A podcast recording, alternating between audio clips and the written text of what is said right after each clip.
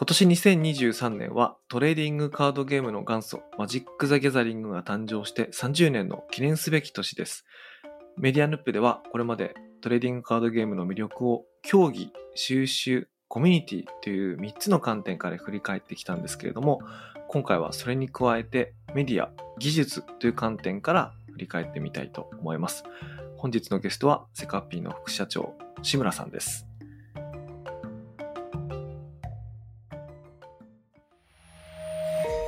メディアヌップ。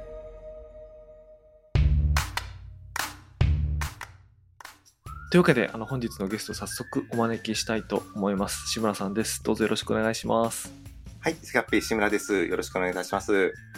あのぜひ志村さんに話を聞きたいと思って4回目このシリーズの最後の鳥のエピソードなんですけども。はい、ありがとうございます。あの4回目まで引っ張ってきたので、はい、でなぜ今日あの志村さんをお招きしたかというとですね志村さんが副社長 COO をやられているあのセカッピーっていう会社がですねあの非常にユニークな会社であの私自身も取締役を務めている会社なので最後にそのセカッピーからですねゲストをお招きしたいと思ったんですけどもまずちょっとあの初めに志村さんの方からあのセカッピーのご紹介とあとは志村さんご自身のご紹介をお願いしてもいいでしょうか？はい、わかりました。まず、えーセカッピーですが、TCG プレイヤーだけを採用するというちょっと変わった会社でして、基本的なあの業務内容としては、一般的な IT 会社と同様ですね、あのシステム開発を中心とした会社となっています。で、まあ、TCG プレイヤーだけを集めているってこともあって、TCG メーカーさんや TCG ショップさんの IT システムの開発っていうという案件が結構多かったりする会社になっています。で、私は、あの、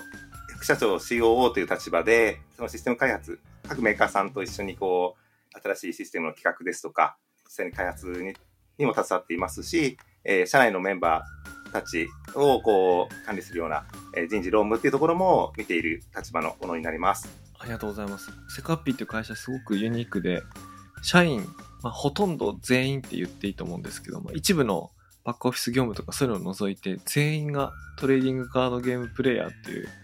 100今2、30人いて、もう9割以上、そういうトレーディングカードゲームのプレイヤーだって変わった会社なんですけど、僕中でも俺面白いなと思うのが、執行役員以上の人たちが実際マジでゲームが強いっていうのが僕すごく面白くて。あの、あの、会社の自己紹介とはちょっと違うと思うんですけども、あの、志村さんの戦歴っていうか、はい。戦歴って言っていいと思うんですけど、ちょっとそれも教えていただけないですか？わかりました。えっと、もともとは、あの、マジック・ザ・ギャザリングの、あの、プレイヤーをやっておりまして、えっと、最初は本当に中学生の頃ですかね、友達とマジック・ザ・ギャザリングを始めた。で、そこからのめり込んでいったって形になるんですが、大学の時ですかね、大学の時に、マジック・ザ・ギャザリングのグランプリという全国大会うん。で、えっと、上位入賞したことをきっかけに、プロツアーと言われる世界大会。最初はシカゴの大会だったんですけど、そういうところも、こう、うんうん。回るようになってきまして、最終的には、えー大学3年の時ですかね、2005年のマジック・ザ・ギャザリングの世界選手権に出場しまして、日本代表ですね、その国別対抗戦があったんですが、その日本代表として、えー優勝するところまでいけたっていうような戦歴になっております。いやーその、いや、すごいですよね。その、優勝ですからね。あの、はい。あの、グランプリベスト8とか、あの、プロツアー出ましたとか、あそれでも相当すごいと思うんですけど、相当すごくても、マジックやってるっていうか、ゲームやってる人の中ではもう、一生自慢できるぐらいのことなのに、優勝ですからね。この、そういう人が、その、トレーディングカードゲームの、あの、開発に関連した会社をやってるっていうのは僕、なんかシンプルに面白くてしょうがないんですけど、世界選手権その時は、生まれて初めて胴上げされましたね。まあなかなか胴上げされる経験ってないと思うんですが、あの、まあ、それだけすごいことなのかなっていう実感は湧きましたね。はい。あれチーム戦ですよね。チーム戦ですけど、その、えっと、それ以外のプロプレイヤーの方たち、その世界選手権に出ていた日本チームの方たちあ、そうですから、えっと、日本代表3人チーム戦だったんですけど、その3名とも順々に胴上げしていただきました。やっぱその世界国別対抗っていう意識がある競技だからなんかはい基本的には普段マジックって1対1とかあとチーム戦っていうのもたまにありますけどなんかああいうフォーマットの時はすごくこう日本の人たちと同じチームって感じがして、すごいいいですよね、あれね。そうですね。まあ、やはり、マジック・ザ・ギャザリングが特に、その、世界共通のルールなので、うん。まあ、やっぱりその世界大会とかを観戦するとなると、やっぱ自国のプレイヤーを応援したりとか、うん。はい、そういう文化はあるのかなと思いますね。はい。ですよね。ちなみに今も、あの、マジック以外のタイトルも結構やられてるんですか？そうですね。えっと、まあ、マジックももちろんやってるんですが、TCG メーカーさんと一緒にお仕事する中で、あの、いろんなうんああのトレーディングカードゲームの魅力に気づいて、実際にプライベートでも、特に子供と一緒に、最近は特にやっているのは、あの、シャドーバースエボルブと、えっ、と、ワンピースカードゲームですかね。その二つは本当に毎日のように家でプレイしてますね。はい。どちらもお子さんと一緒に？はい。へえ、今お子さんおいくつですか？上が、えー、12歳、下が9歳です。二人とも男の子ですあね。、12歳とかは、12歳はもうめちゃくちゃハマって、しかも強そうですね。なんか。そうですね。あの、実際、長男の方は、あの、うん。12歳の長男の方は、店舗大会に出てもこう優勝したりとか するぐらいの実です。えー、すごい。それは、えっ、と、エボルブの方ですか？いや、えっ、と、それは実は、えっ、と、デュエルマスターズだったんですそれはデュエマー。はい。でデーマーでしたね、当時は。はい。ちょっとあの、一時期コロナで店舗大会もなくなってしまったので、ああ、そうでした、コロナ以後は、ちょっとあまり子供はまだ店舗大会に出てなかったりしますが、その前、テーマをやってた頃は、うん店舗大会で優勝したりとかしてましたね。いやー私もあの息子が今9歳でやっとポケカをやるようになったんですけど、だんだんともうちょっと中高になってくると複雑性の高いやつもやるようにななるのかなとか思ってるんですけどやっぱ子供の中でもはい。遊ぶタイトルがちょっとずつ変わってくんですねデュエマから。エボルブとかワンピースとか。そうですね、えっ、と、もともとはやっぱりポケモンが好きだったので、二人とも。ポケモンカードが一番お気に入りだったんですが、まあ、今でもちょっとそういうところはあるかもしれないんですけど、やはりなかなかパックが手に入らないので、確かに。カードが揃わなくて、えーだんだんデュエマに、デュエマに移っていってっていう形ですかね。で、それで、まあ、あの、コロナ禍に入って、ちょっとカードゲームから遠ざかった時期もあったんですが、最近私がエボルブとかワンピースカードにハマってるのを見て、一緒にやりたいってことでやっていたりします。なるほどね。いや今回の特集も、はい。あのマジック・ザ・ギャザリング誕生30周年って言うんじゃなくてあのあえてトレーディングカードゲーム誕生30周年っていうようにあのしてたんですけどいろんな人気タイトル世の中にありますけどなんかトレーディングカードゲームっていうジャンルでくくるとあの、はい。他のもだんだん好きになっていきますよね。ややるとすぐ楽しさに気づくっていうか。そうですね。正直、その、私もマジック・ザ・ギャザリングメインっていうか、まあ、そのプロツアーとかもあった頃は、あの、正直他のカード、トレーディングカードゲームには目もくれず、マジックだけをやってたんですが、あの、最近、まあ、いろんなカードゲームに触れる機会が増えてきて、まあ、それぞれは、それぞれにやはり、その、開発者の思いというか、うんここをちょっと見てほしいみたいな面白さですね。ここが、それぞれにこう、埋め込まれていて、そこに気づけうんで楽しめる瞬間っていうのはやっぱり、あの、すごくワクワクしますし、はい、それぞれやはり、カードゲームそれぞれに魅力があるなっていうふうに感じますね。いやだからそう僕もあの個別タイトルっていうよりかは私もトレーディングカードゲーム全般のこともどんどん好きになってってやるごとにこう好きになっていくんですけどあの最近初めてあのワンピースやったんですよねはい。あのこの間あのセカッピーのあの全社会全社集会の後にトレーディングカードゲーム勉強会っていうかみんな普段触らないタイトルを触ってみようみたいな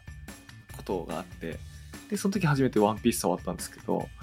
僕あのワンピースまだ1回とか3回戦ぐらいしかしたことないんですけどその第一印象をちょっと喋ってみてもいいですか？あはい。のそれが合ってるかどうか。あのハマってる人に聞いてほしいんですけどはい。なんか、あれが、なんかその、海賊団同士が戦うっていう、あのフレーバー、その原作のね、あれがすごい忠実に再現されてるような感じがして、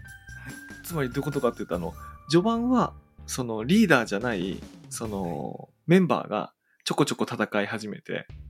で、だんだんと、あの、ドン、えドンっていうか、あれなんていうんですか、他のゲームで言うとエネルギーとかマナみたいなもんですけど、あ、そうですね。はい。ドンがだんだん使えるようになってくるとリーダーの能力がどんどん強く戦えるようになってきてあの、お互いのリーダーが、こう、一騎打ちみたいな状況になってきて、はい。ただ、一騎打ちって言っても仲間のメンバーがこうサポートしたりしていって、はいで、最後、その、ド派手な能力で、なんかそ、最後、勝負がつくみたいな、あの、ワンピースの漫画もそうですよね。なんか、はい。最初こうメンバーがこ細かい戦いを繰り広げてって最後ボス同士のとんでもない能力の戦いになっていくみたいな、なんか実際あの通りにゲーム展開してあうん。なんかこれはい。うまくできてるなと思ったんですけど、あ合ってます？そういうゲームですかあれ？いや、合ってると思います。あの、そういった世界観を、あの、再現するところもかなり考えられて作られているゲームなのかなと思いますし、まあ、一つ付け加えるとすると、かなりその、あれですね、戦略性の高いゲーム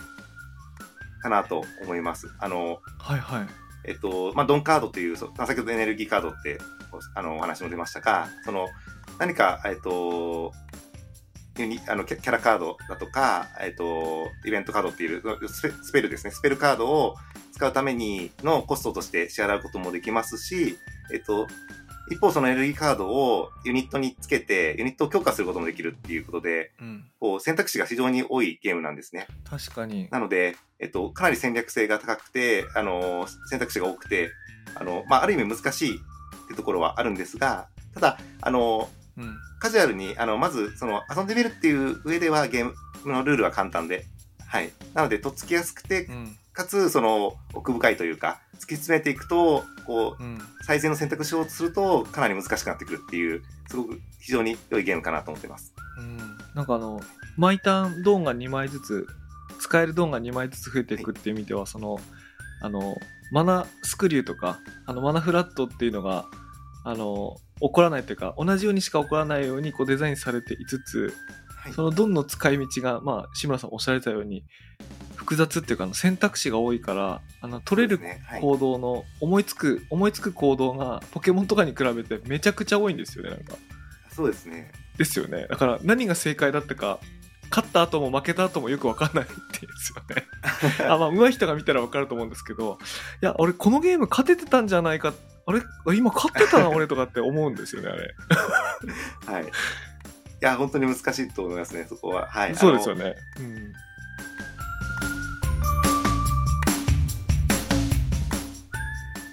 で、ちょっとその最近、その触ったワンピースゲームの話話をしたくなっちゃって、あの、しちゃったんですけども、今日ちょっと志村さんに、あの、このテーマ、メディアとか技術っていう観点で、トレーディングの、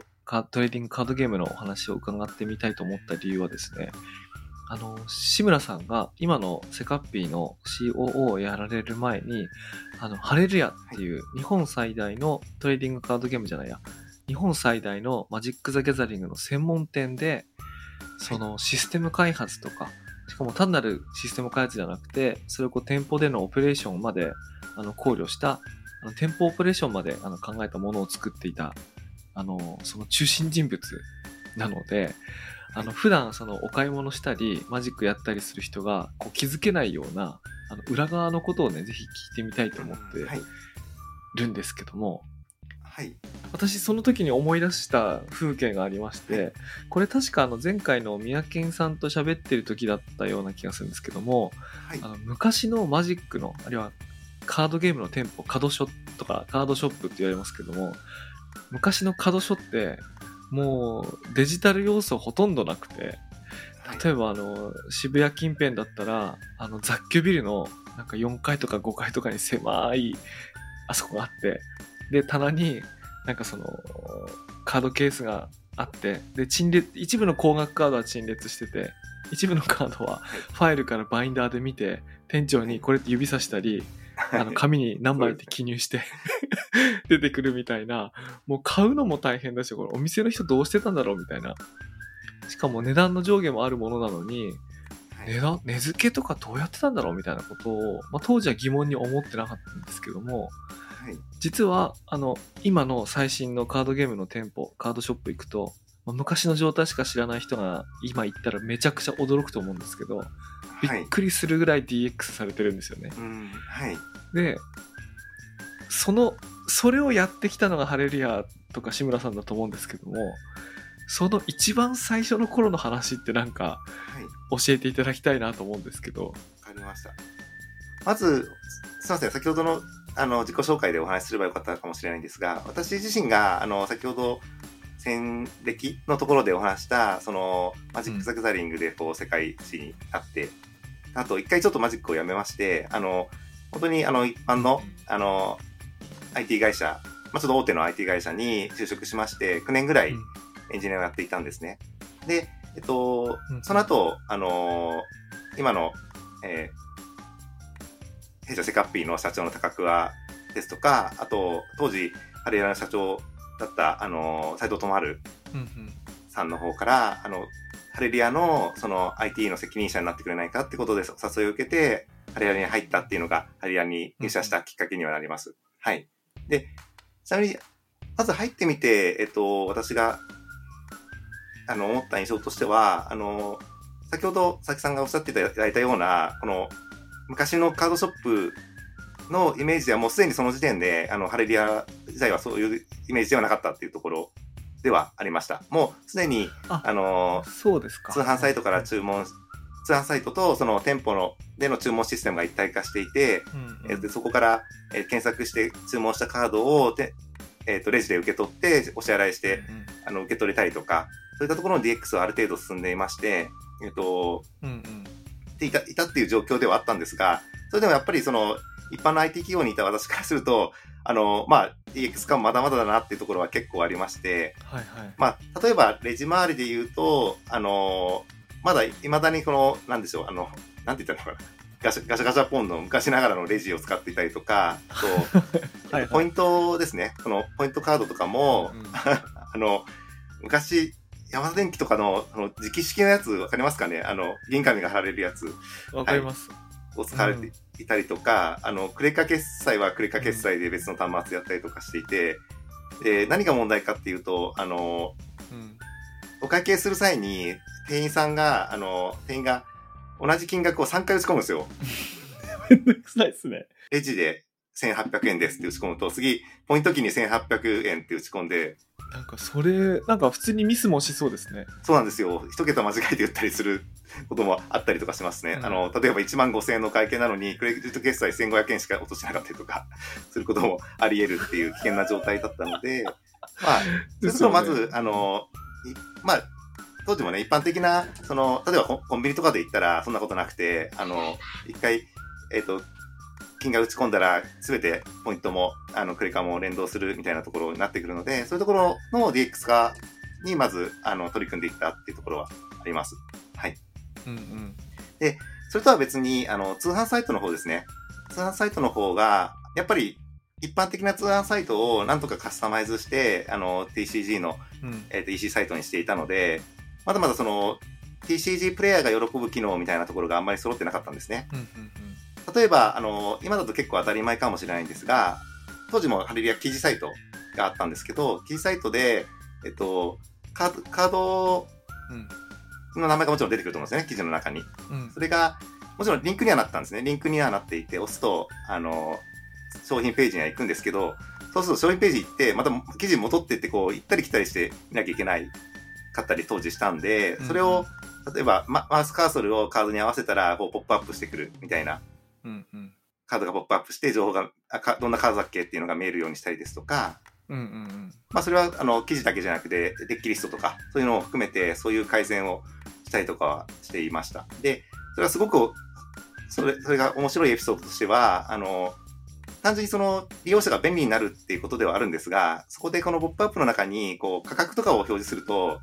あの、意外とこう、記事見てる方がですね、あの、使いますね、あれ。うんあの、パッと見たときに、あ、このカード意外と安いなと思って、そこから結構購買につながるんですね。うんなので、その記事にとかデッキリストにこのポップアップ、あの、マウスカーソル合わせた時のポップアップをつける前と後で、こう、購買の回数が10%ぐらい増えたりとかあ、それ結構違いますね。本当に売り上げも、あの、ははい、10%ぐらい上がるぐらいの影響があったりしましたね。これがなんかすごく面白いなと思いました。あの、なかなか、あの、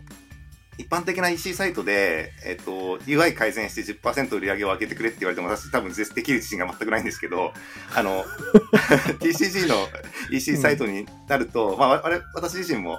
あの、プレイヤーですし、やっぱりうんうんどうやって買うかっていうことがやっぱり分かっていたので、はい。いや、面白いですね。そういうところの UX 改善、いわゆる UX 改善で、こう、売り上げに直接つながるってところで、まあ、かなりやりがいのある仕事だったなっていう記憶はあります。はい。なんかね、スーパーの陳列で売り上げ変わるとかってね、あるって言いますけど、なんか、はい。はいカードゲームもなんかそれに近いような、しかもそれがデジタルの、あの、EC ショップの方もあるってことですもんね。そうですね。ちなみに、あれ、当時で言うと、あの、はい。カードの小売店に、その開発者が直接入って、そのシステムとか、その店舗のオペレーションとかを直接設計するってことは、なんか、よくあ、一般的だったんですか？やってるところもなかったとは言わないですが、おそらく少なかったのかなと思いますね。まあ、もちろんその、あの、全国展開している TCC ショップさんだとかだと、あの、おそらく IT 部門というか、その、どっちかっていうとその、えっ、と、ああ、あるんですね。発注する側としての IT 部門だとは思うんですが、あの、はい、IT システムだとかっていうのはあったとは思うんですが、はい。なるほど、なるほど。まあ、しかしその中でも、あの、ハレルヤがユニークだとしたら、本当マジック・ザ・ギャザリングのためだけに開発が、あの、されていったっていうのが、まあ、そこはユニークですよね、めちゃくちゃ。そうですね。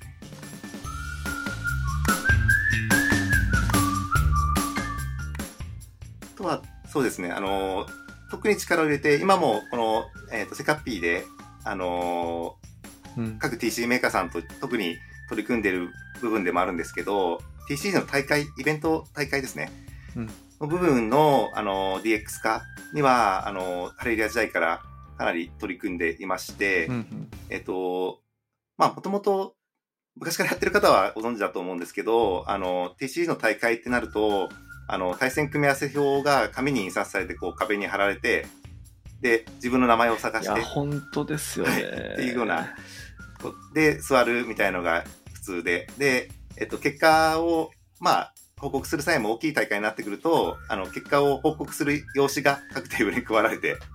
それに、こう、ボールペンで結果を書いて提出するみたいな。で、提出された側の、あの、上側はそれを見て、こう、一生懸命パソコンに打ち込むみたいな、そんなオペレーションをしていたのが当たり前だったんですけど、まあ、それをなんとか DX 化できないかっていうことで、あの、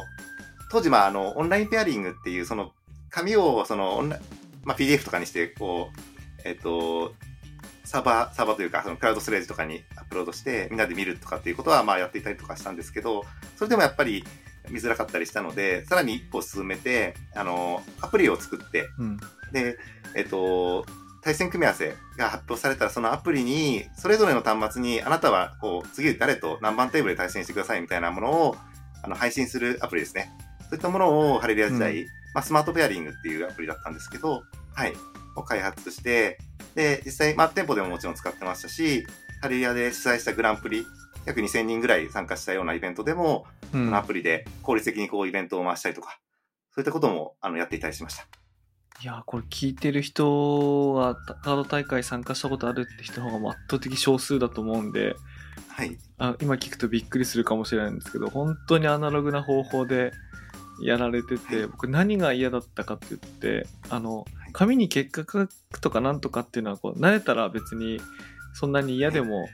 なかったんですけど、まあ、ただ書き間違いありますよね。勝った方負けた方。書き慣れてない人がやると、はい。あのはい結果間違えちゃったとか、なんか稀にあり、まりま稀にっていうか結構たまにありますけど、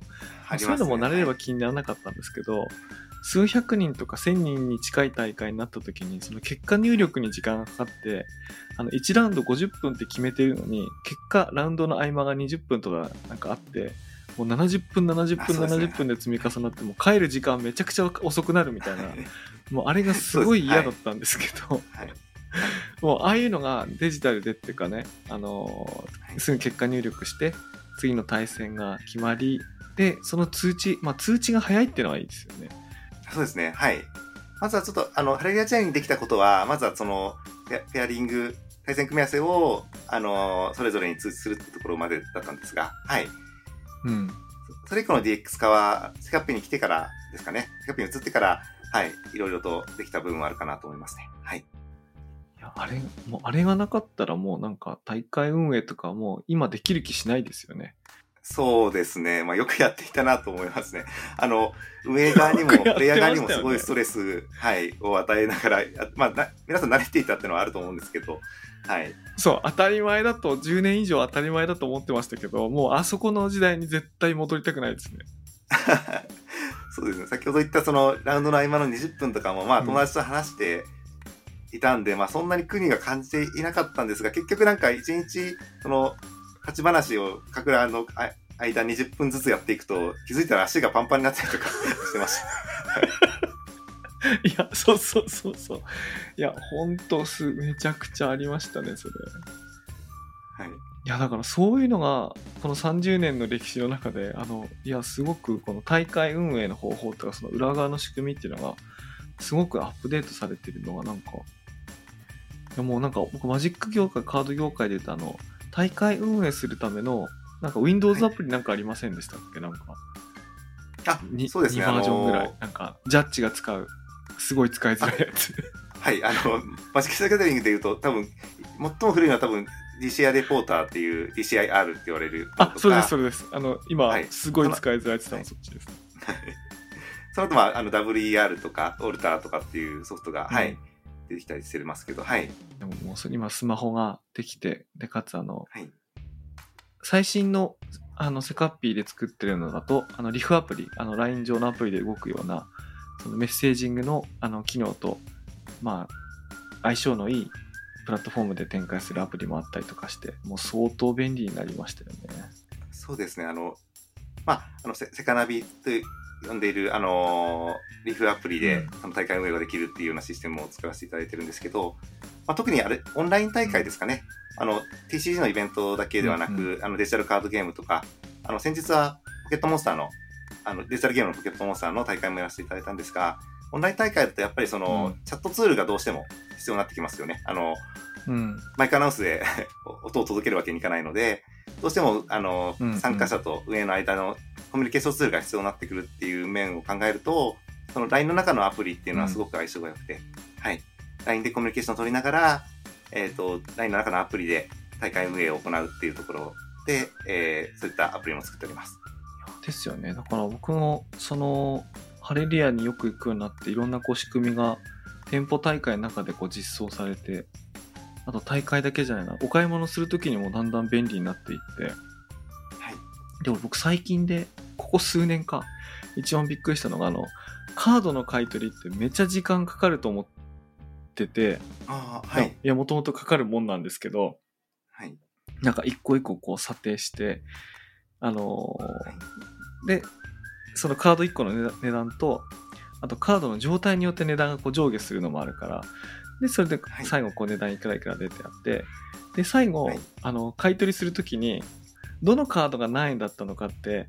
口では説明してくれるけど、はい、あの、データでは残してくれない、うん、で、はい、よく覚えてメモ取ってれば、あのカード何円で売ったって覚えてるんだけど、後になると忘れちゃったり、あるいはお店によってはちゃんとした明細、見積もりの明細を出してくれない？こっちは結構な高額カード持ち込んでるのに、なんかこう10羽人からげて買われてるみたいな。はい、あれがすごい嫌だったのが、ある時点からハレルヤで買った時に、こう、カード画像スキャンナーっていうんですかね、はい、その、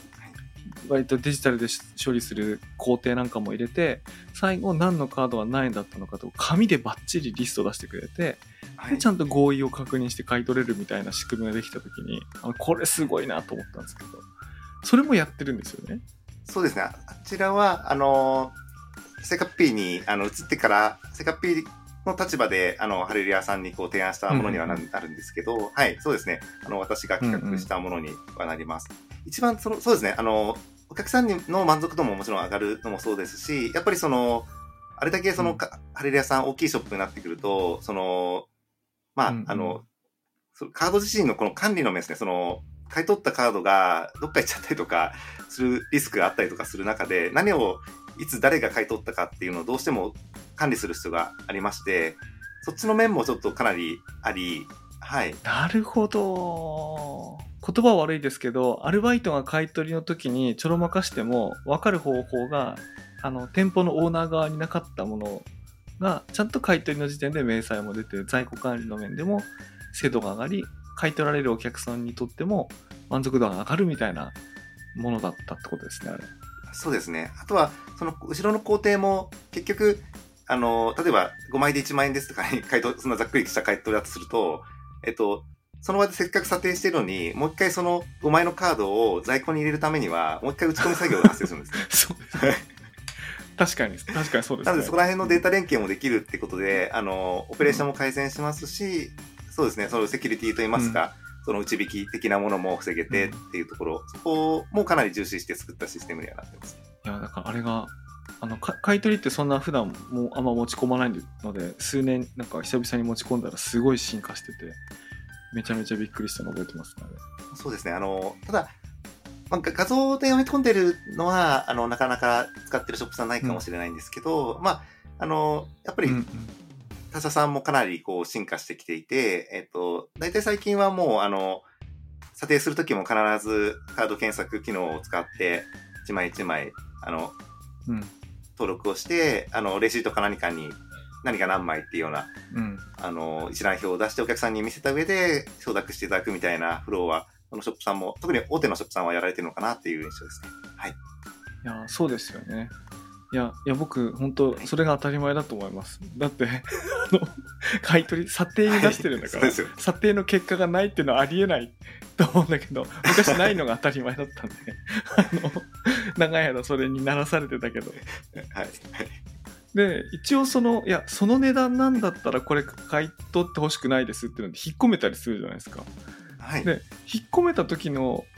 よ計算もなんかよく分かんなかったりしてこれなんか雰囲気でつけてるなみたいな。あったのが今全くそういうのがないもう完全明朗会計なんで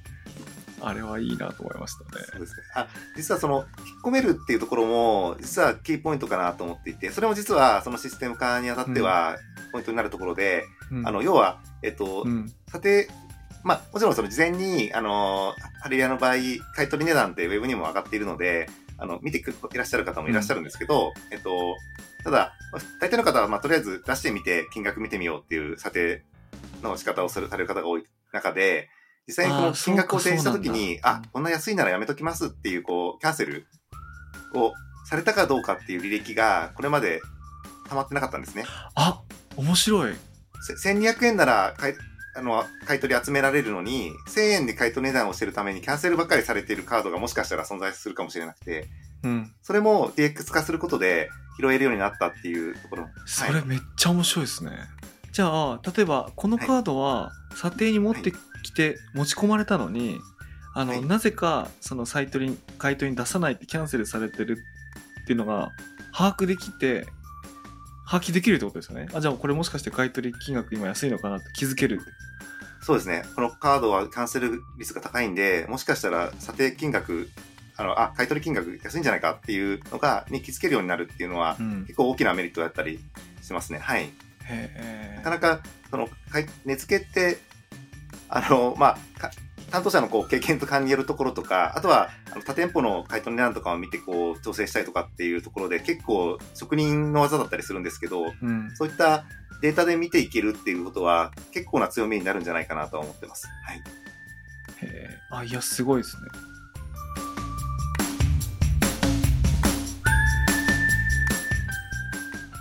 いやでもそういう裏側の仕組みとかあれですねなんか志村さんのお話聞いてるとはい。あのそういう改善好きそうですね。なんか志村さん。なんかこう喋ってる言葉にすごくこう喜びが混じってるっていうか。あのそういう改善するのがすごい好きそうなあ話し方なんで、あ志村さんマジでそういうの好きなんだろうなと思いました今聞いて。そうですね。どこにモチベーションがあるかっていうのは、言語化が難しいんですけど、まあ、もともとそうですね、あの、大手の餌屋にいた時も、結構やっぱり、その、効果がこう、定量的に見えるのがやっぱりうんうんうん。やりがいがあるというか楽しいというか、ところはやっぱりあったかなと思っていて、逆になんかそう、それが見えないとなかなかこうモチベが保てないようなタイプではあったので、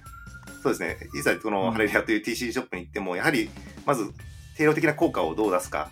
どどこに、どこで出せるかっていうところは常にこう念頭に置きながら開発とか企画に当たっていたので、やっぱりそういうことがこう実現した、まあ、そうですね、今話ししてるのまさにこう成功した事例ばっかり言ってるんで、だからだから多分楽しそうに話してるんだと思います。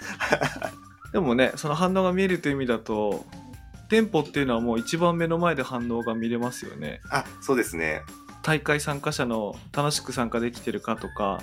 あるいはその売り上げが10%改善したとかってもうこれ以上ないぐらいはっきりと見えてはいで変えたら翌日っていうか翌日の大会あるいは翌日の売り上げに即が反映されるっていう意味だともうフィードバックが多いですもんね。まさにそこですね。あの、私がもともと SIR で触ってたのが、どっちかというとそのサブスクのサービスだったので、うんうん改善しても、こう、フィードバックが非常にゆ緩やかというか、うんうん なんか、あの、サービス契約者が増えた気がするみたいなのがしばらく経ってわかるみたいなところだったので、そういう意味だと、そうですね、フィードバックが本当に翌日にもわかるっていうところはやりがいがありましたね。このサブスクってのは月額のサブスクリプションとかですかね。あ、そうです。まあ、サブスクっていうか、まあ、そうですね、契約系のサービスの、あの、システムを触っていたので、はい。確かに。それに比べると段違いですねなんかね。でもねなかなかあの、はい。マジックの歴史振り返るみたいなことをマジックじゃないか。トレーディングカードゲームの歴史振り返りますとかっていう時ってあのそういう特集号とか10周年20周年とかってあのたまにあの出ますけど大体、あのカードの歴史を振り返ったりあのルールの歴史を振り返ったりあの大会結果の歴史を振り返るっていうところがほとんどですけどはい。そういえばあの時はテキストによる実況しかなかったなとか、はい。この時から YouTube とか Twitch とかでライブ配信されるようになったなとか、はい店舗で紙に記入しなくてもよくなったなみたいな、あの、そういう、そういう歴史って書かれないですよね、全く。あの、そうですね。今では信じられないですけど、雑誌にこうシングルカードの価格とか、それこそ月刊誌とかに シングルカードの価格表とか載ったりしましたからね。どれだけ言ったり、すごい見てましたか。はい、そうですよね。私も見てましたけど、あの、どれだけ時間がゆったり進んでたかっていう話ですよね。あの、ゲームギャザーとか、デュエリストジャパンとかのはい。月に1回発行される月刊誌の後ろに大体あの診断というかあのスタンダードで使えるセットの、はい。まあ、主なあのレアとか強いアンコモンの価格表と、あとはちょっと古いそのエキスパンションだと超人気のカードだけの金額表がこう2ページぐらいにわたってあの店舗の通販なのかなあれなんかその価格で価格でこう書かれてあるんですよね。はい。でそれをもとに僕岩手県の田舎にいましたけどもあれをもとにみんなトレードとかしてましたもん。その月に1あー回改定される価格表で今毎日変わるのに。発売直後なんて本当3日後でも全然違う値段になってますね、大体。はい。いやー今だとね絶賛話題の、あのー一つの指輪。あのマジック・ザ・ギャザリングが指輪物語とコラボしたタイトルの中のトップレア中のトップレアになったあの一つの指輪なんかもう急激にはい。ね、値段が。あんなの1ヶ月に1回しか値段変えられなかったら、もうとんでもないことになりますからあそうですね。ね。ねそうです。雑誌の後ろを見て、あの、ショップに買いに行ったら全然違う値段でしょうね。そう、なんか3000円かと思ってたらもう今1万2000円ですみたいな。ええー、みたいな。はい、そうですね。はいあれ今いくらするんだろう。1万円以上して、1万円以上したと思いますけど。いや、ね、い信じられないというか、でも、当時はそんなペースでよかったんですよね。ゆっくりカード集めて、あの、トレンドになるデッキのアーキタイプもゆっくり進んでたんで、実はそれでよかったんですけど、随分スピードの速い世界になっちゃいましたね。そうですね。あの、もちろんその世の中のその DX 化というか IT 化が進んだっていうのも大きいと思うんですが、やっぱりその TCG とか、まあ、そのカードゲームを触る方が増えたっていうのも大きいのかなと思っていまして、うん、うん、その DX が進んだっていうところですね。あの、うん。うん。それまでやっぱりその地方のホビーショップとかが、こう、個人経営のホビーショップとかが、こう、個人回りとして扱っていた商材が、こう、全国チェーンの TG ショップさんとかが、こう、がっつりお金をかけて、設備にもお金をかけて、あの、扱っているっていう状況に今変わってきているので、あの、かなりこう DX 化っていうのも進んでるのかなっていうふうに思いますね。いや、そうですよね。それもやっぱりプレイヤーが増えてるからっていうのが大きいかなと思いますね。やっぱりトレーディングカードゲームというもの自体がいわゆるその、はいジャンルとしてはその玩具の一部そのおもちゃ屋さんで取引される玩具の一部プラモデルとかゲームソフトとかと同じような一ジャンルだと思うんですけどもその中でもはいこの30年でもはいう売上の比率で言ったらもうものすごい大きいジャンルに急成長したもんだから、まあ一おもちゃ屋さんの一コーナーというよりかはトレーディングカードゲーム専門のショップなんかができていってでそこでシステムとかオペレーションとか接客とかもどんどん改善されていくみたいなことが起こってるんですよね。あの接客で言うとパレリアさんとかはい。ドラゴンスターさんとかはい。の接客とかもう昔のカードショップの悪口ばっかり言ってるようで申し訳ないんですけどすごいあのはい。なんて言うんだろうなこう頑固な親父がコーヒーを入れてくれる喫茶店とスターバックスぐらいの差があるんですよねもう 今のカードショップってスターバックスみたいなはい。なんかみんな揃いのユニフォーム着てちゃんと挨拶してくれるし、はい。分かんないこと聞いても舌打ち舌打ちされないっていうか 昔舌打ちされることとかありましたか？もありましたね。すごいもうレベルがレベルが上がってる接客のレベルが上がっててすごいなと思いますね。そういう意味だと、その、TCG の価値っていうところで言いますと、あの、うん。私が日頃感じてるんですが、今、今、ここのようなあらゆるものが、そのもの自体が DX 化されていってるなと思っていて、うんうん。まあ、例えばその本だとか、うん。えっ、と、音楽、CD だとか、DVD だとか。うん。で、今までは、その、ものとして扱われて、店舗に並んでいたものが、もう今、並んでないじゃないですか、ほとんど。そうですね。もうみんな、皆さん、こう、オンラインで買って、読んだり、聞いたり、見るっていうのが当たり前になってしまっている中で、TCG を遊ぶっていうことに関しては、一時期、まあ、やはり結構、その、ハースストーンだとか、シャドーバースターとか出てきて、こう、デジタル、デジタルでも楽しめるんじゃないかっていう、あの、いうような流れもありましたけど、実際やっぱり、うん本当の紙のカードを触りながら、人と向き合ってやるっていううんことにこそ、その TCG の価値があるっていう、まあ、それだとその DX 化されなかった数少ないうんもの、文化なのかなっていうふうには感じていて、うんはい。そういう意味でも、その、そこに価値を見出して、やっぱりその、人とのつながりをも求めている方々